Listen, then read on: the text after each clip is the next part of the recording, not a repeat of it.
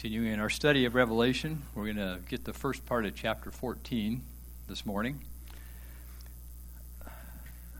As we've mentioned before, the New Testament's very clear that Jesus Christ will return to earth someday. We can all say an amen to that. But we don't know when. Jesus is pretty emphatic about that part, too. And it will be sudden.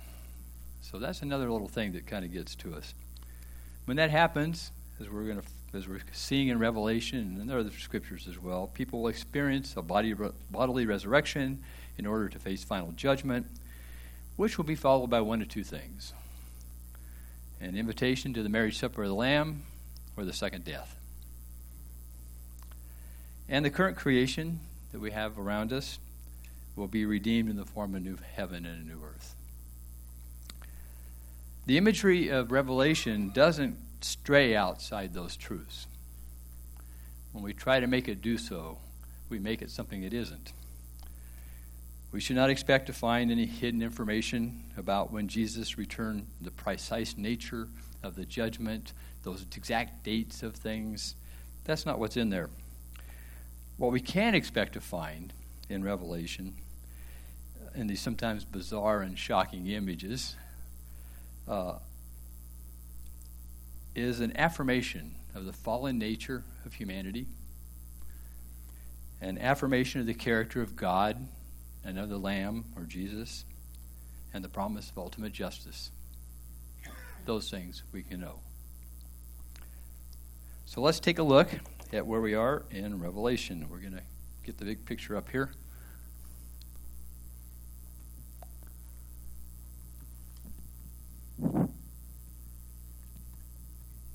You know, this is the biggest challenge of this whole job right here. I think I don't think my ears are made right. Okay.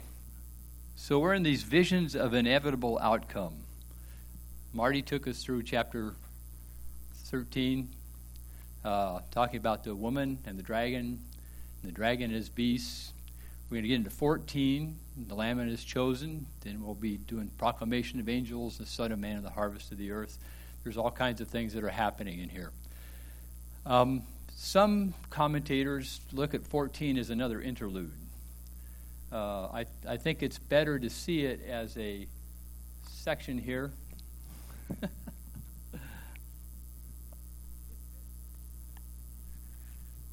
Apologize. Can't keep this on. Anybody know how to operate this?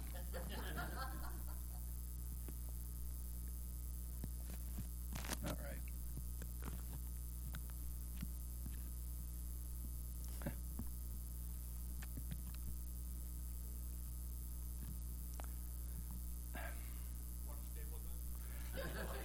might help. It might help. Uh, I think it'd just be kind of dangling around here hitting things if I did that. So, okay, enough of this show. Uh, the I don't think it's interlude. I think that these th- three chapters, 12, 13, and 14, are a big part of chap- of the whole structure of Revelation because when we get to those, we're halfway through. If you take the count of the Greek text, word count, uh, just as judgment pieces from 6 through 20, chapter 14 falls right in the middle. If you add the, the seven letters and the prologue and the uh, epilogue on the end of it, it's about chapter 13. So we're maybe over halfway now getting through Revelation.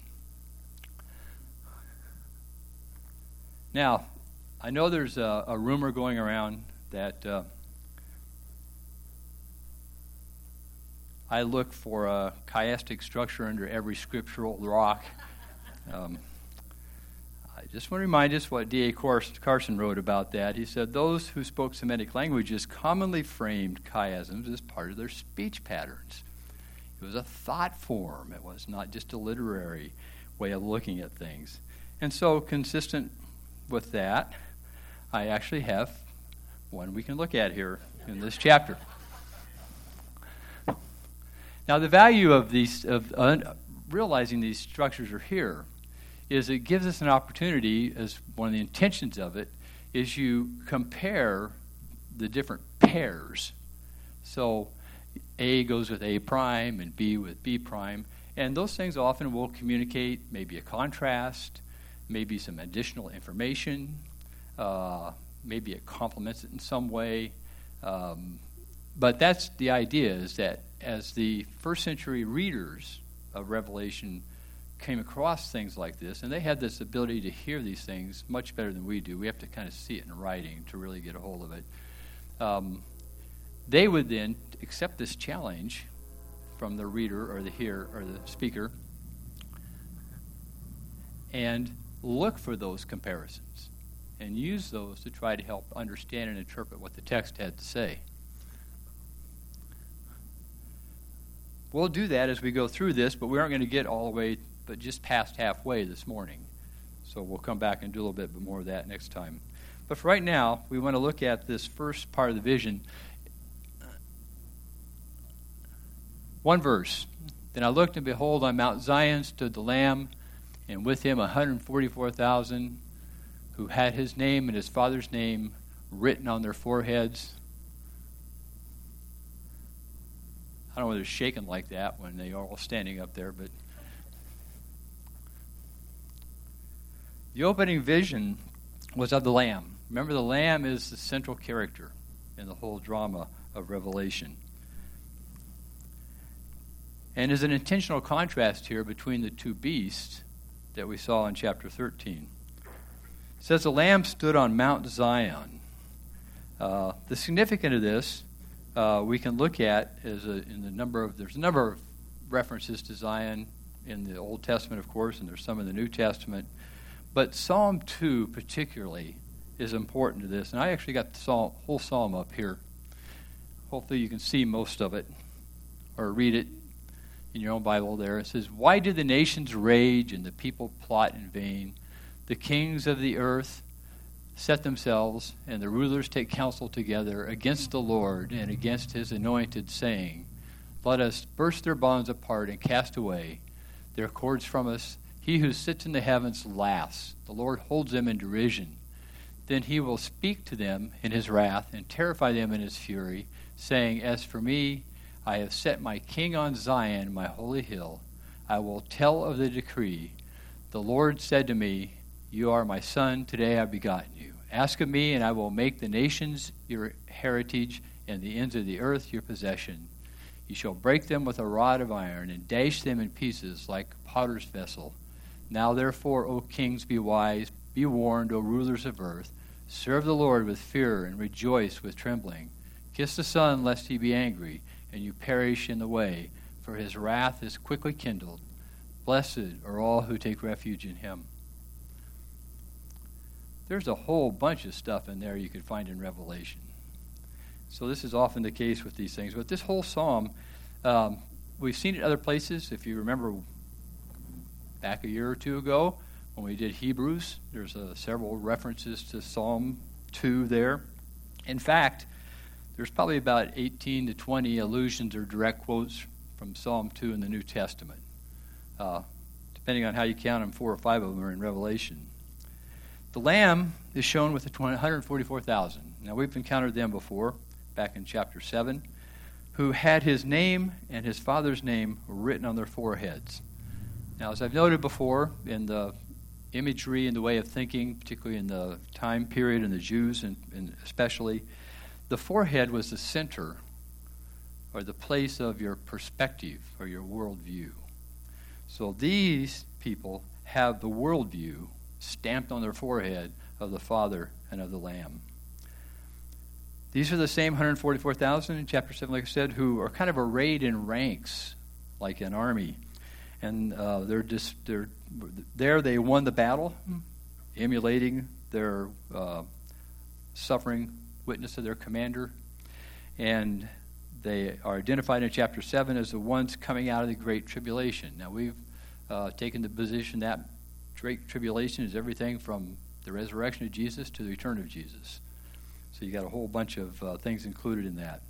They have washed their robes and made them white in the blood of the Lamb. In the New Testament, you can find the word Zion, the name Zion, uh, seven places, but only two have this full kind of place named Mount Zion. Of course, one of them is right here in, in Revelation, but the other one, I think you'll find interesting and may recall, is in Hebrews 12. It says, But you have come to Mount Zion and to the city of the living God, the heavenly Jerusalem to the innumerable angels in festal gathering, and to the assembly of the firstborn who are enrolled in heaven, and to God the judge of all, and to the Spirit of the righteous made perfect, and to Jesus, the mediator of a new covenant, and to the sprinkled blood that speaks a better word than the blood of Abel.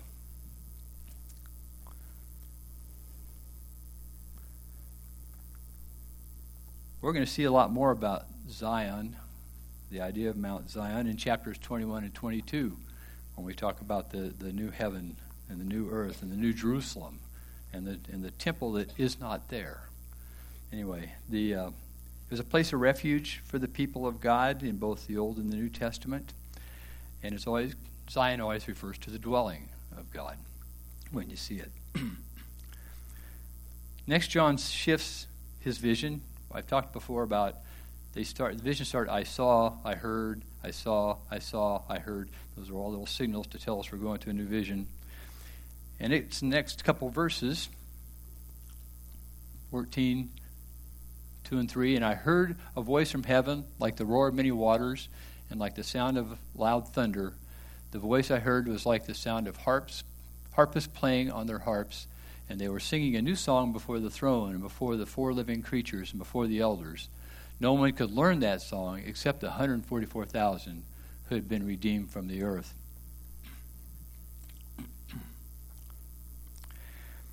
I think the translation found in most English Bibles has uh, I heard a sound rather than I heard a voice. Uh, the ESV here has chosen to take a different tact on that, um, and it kind of stands apart that way. I, I think the other ones are better I think we, sound is makes more sense here.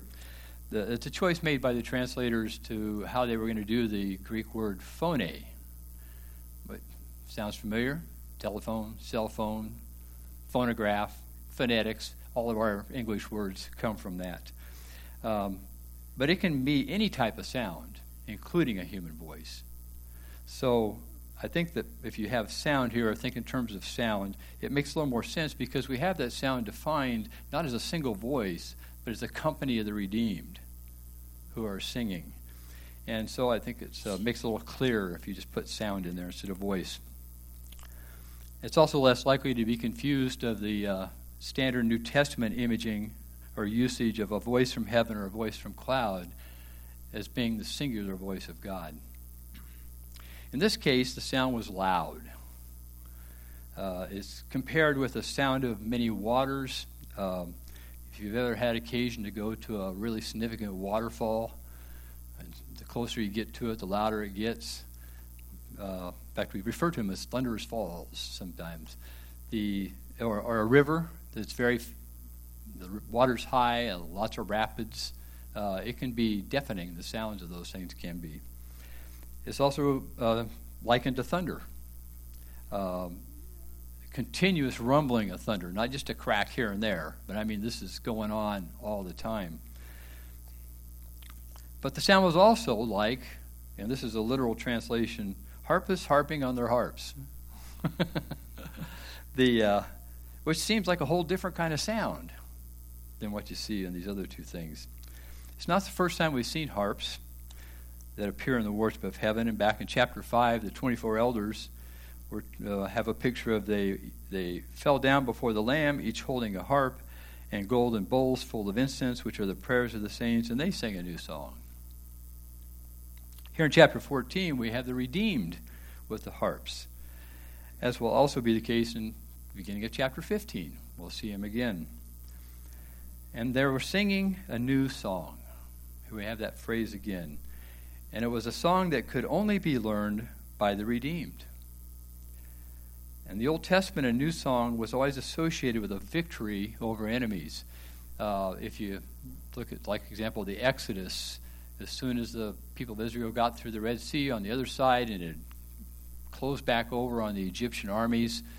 What did Moses and the people of Israel do? They sung a song.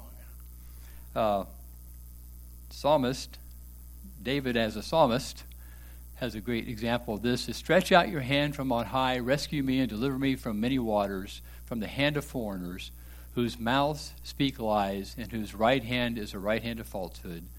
I will sing a new song to you, O God. Upon a ten string harp I will play to you, who gives victory to kings, who rescues David and his servant from the cruel sword.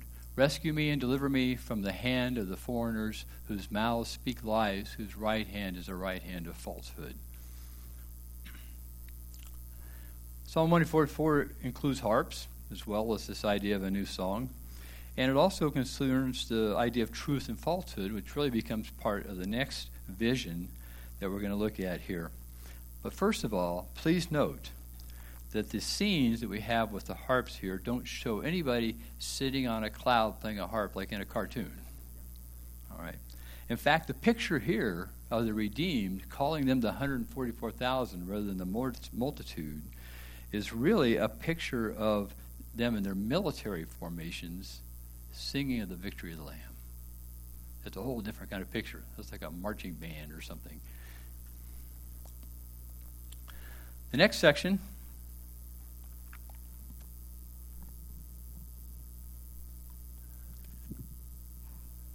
the character of the redeemed. Sorry, I'm losing this thing again.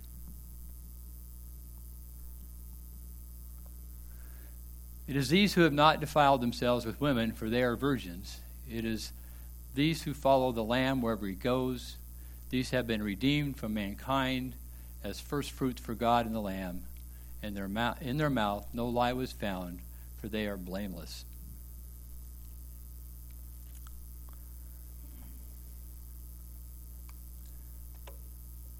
The description of the redeemed here, we're going to find out, gets paired with uh, verses uh, 12 and 13 we'll look at next week. Uh, but at this point in the text, we know that this is the same people that were mentioned in uh, the new song in verse 3, the same people standing with the Lamb on Mount Zion in verse 1. And then we find out what qualified them to be in these ranks. And John is told about four traits. First is they were not defiled with women, for they were virgins. Now, the word translated defiled here is only found in three places in the New Testament. Uh, one or the other one is in the message to Sardis. So that's significant. And to Sardis, the message came in chapter 3 Yet you still have a few names in Sardis, people who have not soiled their garments, and they will walk with me in white, for they are worthy. The nature of the compromise in Sardis that it describes there was that they had a reputation for being alive, but they were really dead. It was all about appearances, it was all performative. Their works were not complete. They had forgotten Jesus could return at any moment, and they had risked being spiritually asleep when he came. In other words, they were living a lie, which is where that connects with the idea of what we have here. The redeemed are also called virgins here in the figurative language of Revelation. This is not a reference to some requirement for believers to be celibate, thankfully. I think most of us can agree. Sexual purity is a regular metaphor in the Old Testament for those who were faithful to God. And sexual immorality, especially adultery, was a metaphor for those who were unfaithful and engaged in idolatry. The trait of the redeemed as undefiled anticipates chapter 21 where an angel bids John, Come, I will show you the bride, the wife of the Lamb. That's what we're setting up here. Next, we learn that the redeemed follow the Lamb wherever he goes. As we have noted, the Lamb is the central character of this drama of Revelation, and his true disciples are those who follow without hesitation. The 144,000 are also called here the redeemed Second time we've seen that word now in the chapter. And as first fruits of God and then the Lamb.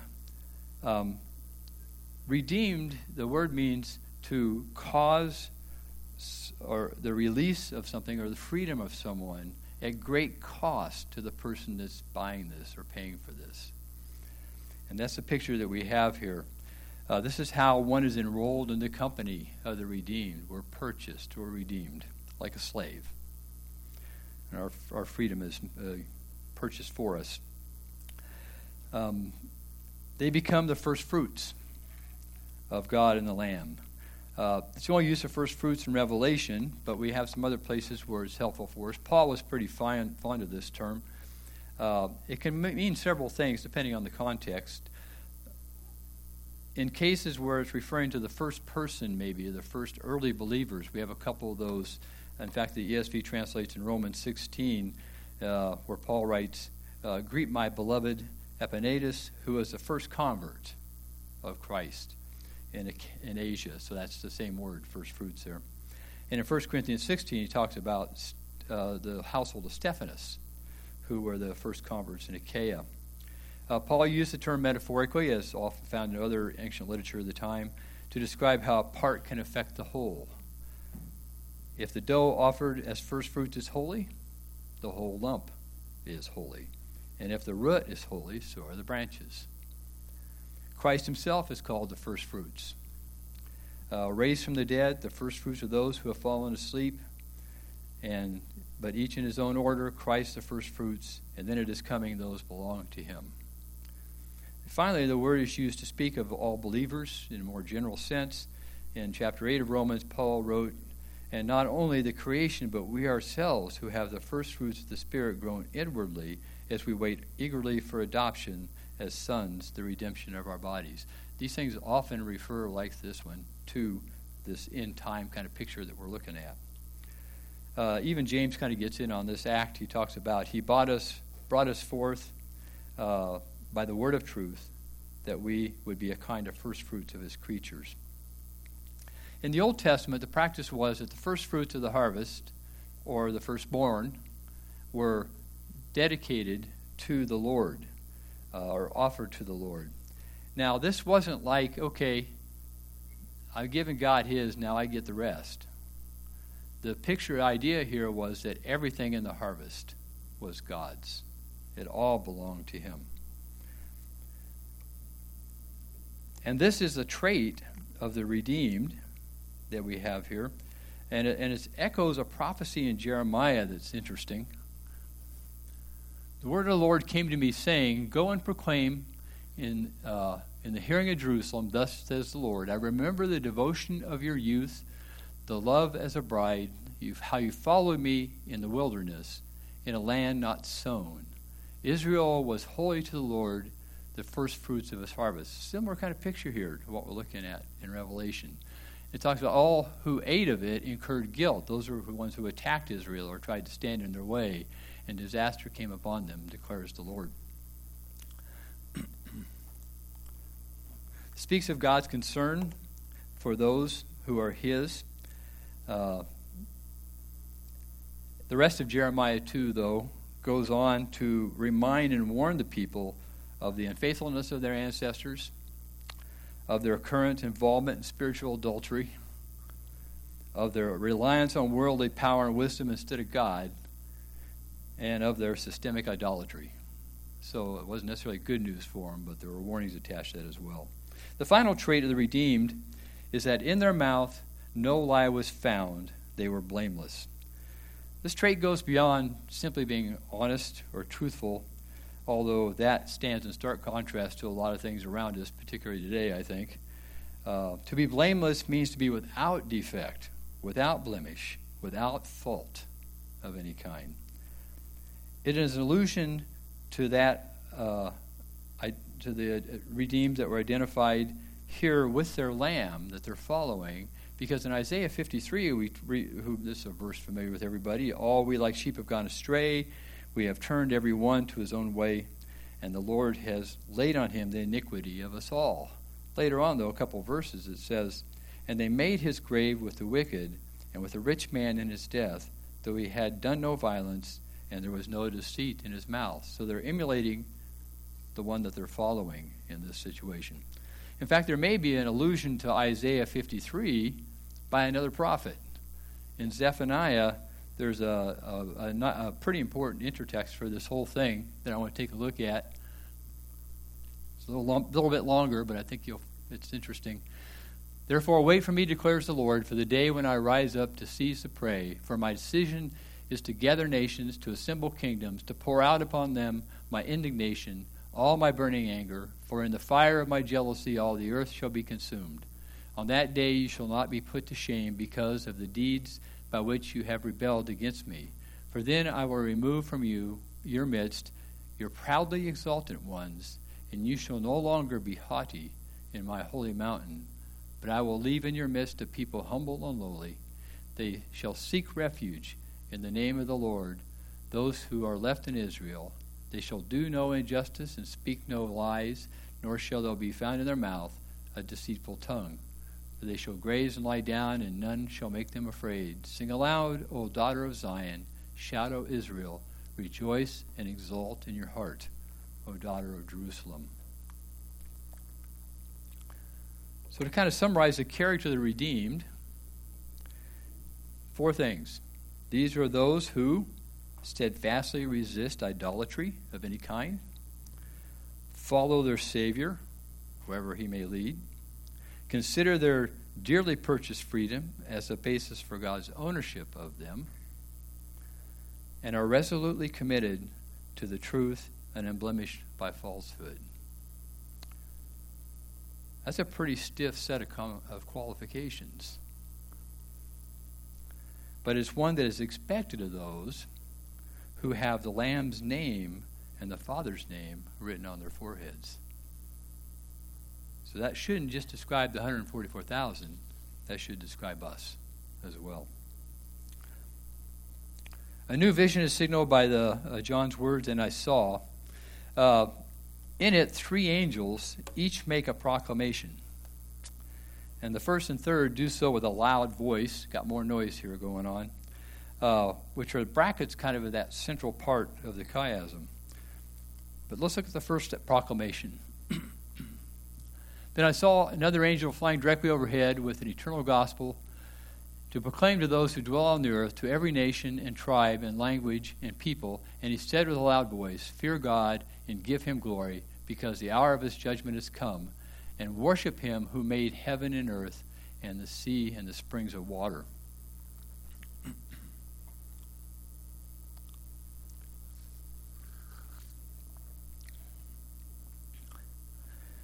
So, does this proclamation indicate a final opportunity for those who dwell on the earth to repent? Well, some commentators think it does. Uh, I don't think it does. So you're going to get to hear my side of this, but there's no, you know, greater uh, point number of points for which side you take on this one. But the I tend to think say no because of the context of it and some other things, and I'll go through those here real quick. In the immediate context of John's vision in chapter 13, makes it clear there that, that all who dwell on the earth will worship the beast. There's no exceptions. And it says the authority was given, that little phrase, dwell on the earth, and the authority was given to the beast over every tribe and people and language and nation. So there doesn't seem to be indications there of any kind of change of allegiance. If we go back to chapter 10, um, recalling back there with John was given a scroll to eat that was sweet as honey in his mouth, but bitter in his stomach. and kind of the implications of that is that the message was a, primarily a message of bitterness. That was a long lasting part. And then he was commissioned again to prophesy to these many peoples and nations and languages. So from chapter 10 onward, really, including chapter 10, this fourfold list of these groups, and there are seven of them in Revelation, all describe people who are judged. The next vision after chapter 10 is the one with the two witnesses that John has. Uh, and they represent a faith, the faithful church, uh, taking the gospel to the world around them, even when it resulted in martyrdom and persecution. But aside from the announcements of the birth and resurrection of Jesus in the New Testament, the good news is expected to be shared by God's people, not by angels. That's where the evangelism is supposed to be done. That's our job. It's not an angelic job. The proclamation of the angel here called for a response because the hour of his judgment has come. They're called to fear God and give him, give him glory in much the same way, I think, that those survivors of the earthquake following the resurrection of the two witnesses in chapter 11, who were terrified and gave glory to God in heaven, didn't do so because they repented and changed their mind. They did so because they were facing the reality of judgment. And this is really kind of goes along, both of these are examples of what we found in the hymn in, in Philippians 2 that if the name of Jesus, every knee should bow in heaven and on earth and under the earth, and every tongue confess that Jesus Christ is Lord to the glory of God the Father. Finally, the proclamation of this angel talks about an eternal gospel. This is a, kind of a different subject here, but I think this is important. That tells us a couple of things about this gospel. One is that it's not new. It didn't just start 2,000 years ago. It's an eternal gospel. And that just points us to the work of Jesus as the second person in the Trinity that began before the foundations of the world and will continue in perpetuity after that. But it also speaks to us of judgment. John recorded the words of Jesus in his gospel uh, that extended his work to judgment. In John chapter 5, he says, For the Father judges no one, but has given all judgment to the Son, that all may honor the Son, just as they honor the Father. So the proclamation of the gospel or the good news was always intended to include this message of a coming, judgment. Now, we often leave that out when we think about it, when you hear it. But the idea of judgment was not just for people with a background in the Old Testament is for everybody to whom the, the message was going to be taken. And we see a great example of that because in Paul, in the book of Acts, uh, chapter 17, Paul spoke to an audience of very pagan Athenians uh, in the, gathered in the Areopagus to hear this new idea that Paul has. And he concluded this message with the words, And the times of ignorance got overlooked, but now he commands all people everywhere to repent because he has fixed a day on which he will judge the world in righteousness by a man whom he has appointed. And of this he has given assurance to all by raising him from the dead. The gospel is eternal in many ways. It's eternal in its grace for the redeemed, but it's eternal in its punishment for those who refuse. And that's as much a part of the message. We don't like to go to that one, that's uncomfortable. In the next part of this vision, we see another angel, a second one, follows, saying, Fallen, fallen is Babylon the Great, she who made all nations drink the wine of the passion of her sexual immorality. Two things are of note here on this particular verse. First is a sudden introduction of Babylon. Where'd Babylon come from in this whole thing? We haven't seen it yet anywhere. The second observation is that verse 8 is the central component or element of the chiasm. And in those structures, it's the most important. So, why would that it being introduced here be so important to us? Um, I think the reason is it's kind of looking ahead because we're going to see Babylon now show up in chapter 16.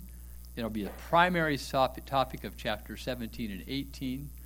And it represents some important things here in this whole picture of judgment. In chapter 13, we saw a picture, and, and I think Marty did a great job on this the last couple of weeks, uh, of political and religious power uh, being brought to bear on the church with a little hint of the economic in there about uh, you couldn't buy unless you had the mark of the beast. But in chapters 16 through 18, we'll be introduced to the fact that this power can also include military power, economic power, and cultural power. It's not just confined to those other two. And that's personified by Babylon. Now we get to chapter 17, and we'll see what the relationship between the Babylon and the beast is, but I don't want to get ahead of us. The double fallen here, and we see it again in 18, verse 2, is an allusion to Isaiah 21 9, which says, Fallen, fallen is Babylon, and all the carved images of her gods shattered to the grounds. The implication is that Babylon had been falling from the beginning, and now it's done. The description of Babylon as she who made all the nations drink the wine of the passion of her sexual morality again uses this metaphor of sexual sin as a symbol for idolatry. And the phrase Babylon the Great becomes a symbol or a code phrase for any ungodly, arrogant, idolatrous, oppressive institution or system on the earth that stands against the Creator. Like those portrayed in chapter 13, idolatry means much more than just worshiping the image of the beast described there. It extends to all aspects of society and life. The metaphor of drinking is developed from Jeremiah. Thus says the Lord, the God of Israel, said to me, Take from my hand this cup, the wine of wrath, and make it like all the nations to whom I send you drink it. They shall drink it and stagger and be crazed because of the sword that I am sending among them.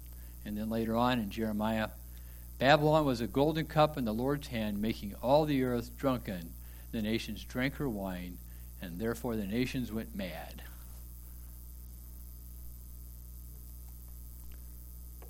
There's a couple things I think we can get out of this. The first one is God is ultimately sovereign. He even uses Babylon to accomplish his ends. Uh, he's ultimately sovereign even over those who oppose him. And secondly, the Babylon serves as an image of how God, and this just really you know, reflects what we have in Romans chapter 1, how God gave up rebellious humanity to their suppression of the truth, to their embrace of a lie, to their sexual impurity, to their failure to honor God or give him thanks. In short, humanity chose to worship and serve the creature rather than the Creator, who's blessed forever. Which brings us to the last part of this threefold vision the proclamation of the third angel. And I kind of put the whole thing up there, that middle section. And another angel, a third, followed them, saying with a loud voice, If anyone worships the beast and its image and receives a mark on his forehead or on his hand, sorry about the verse number, he also will drink the wine of God's wrath poured full strength into the cup of his anger. And he will be tormented with fire and sulfur in the presence of the holy angels, in the presence of the Lamb. And the smoke of their torment goes up forever and ever, and they have no rest day or night, these worshippers of the beast and its image, and whoever receives the mark of its name. This is not a pleasant picture. all the coercive efforts of the beast that allowed access to markets only to those who submitted to his mark. As Marty suggested last week, this idea of a mark does not require some kind of a physical mark or a tattoo or a stamp or whatever, you know, a brand, whatever you want to think about. It's the symbolism of Revelation. It only requires embracing the perspective and worldview of the beast. That's a lot less obvious but those who do so will pay a very steep price. Their choice to drink along in the passion of the wine of the idolatry of Babylon will also require drinking the wine of God's wrath. The phrase translated will be tormented here is the same word that's used in chapter 11 to describe the dwellers on the earth who murdered the two witnesses and celebrated their death because those two prophets had been a torment to them.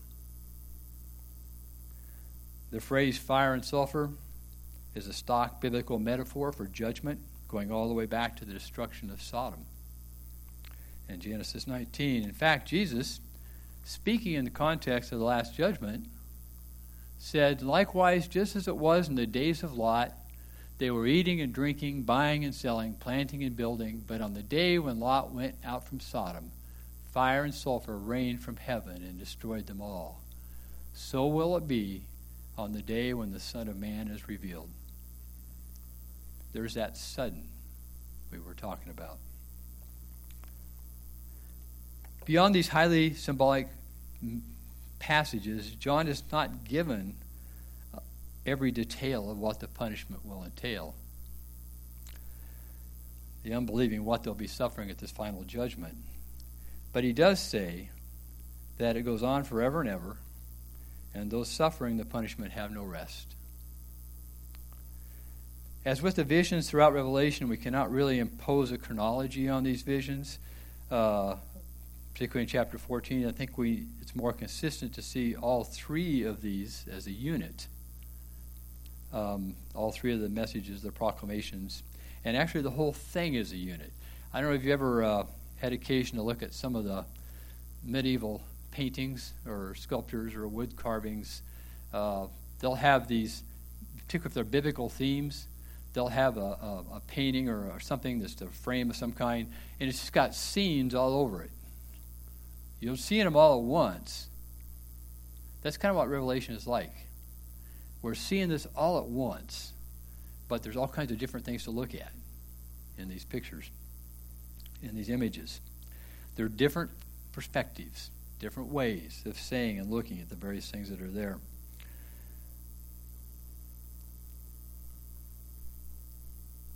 The eternal gospel and the call to fear God is made because Babylon has fallen.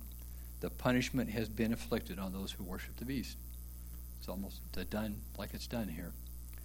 For now, I think we all need to acknowledge that uh, these graphic pictures of judgment uh, test our understanding of the character of God.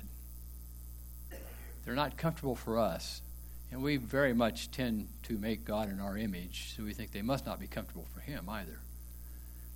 Well, spoiler alert, we're going to talk about that next week a little more. Um, if nobody shows up, I'll know why.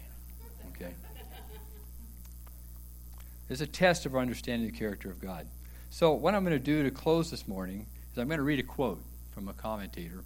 And actually, the, the guys with the harps and the voices can kind of come on and back up here. And I kind of want to read this in a prayerful way so we can, we can wrap it up with this. So, yeah, go ahead. So, you can, you know, just look at things or you can close your eyes or just listen to this. I just think it's some good thoughts. This is from a New Testament theologian named Vern Poythress. The idea of endless torment is abhorrent to the modern Western sensibilities. It troubles many Christians as well as non Christians and has caused not a few in our day to look for some escape from the apparent meaning of these verses. Let us consider this matter carefully.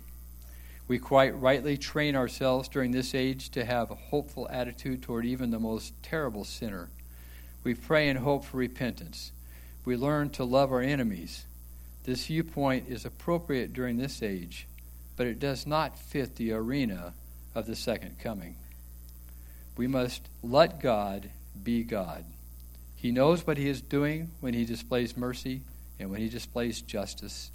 We must therefore take the teaching of Revelation seriously. We must reckon with the fact that God is indeed a God of justice and of the punishment of evil.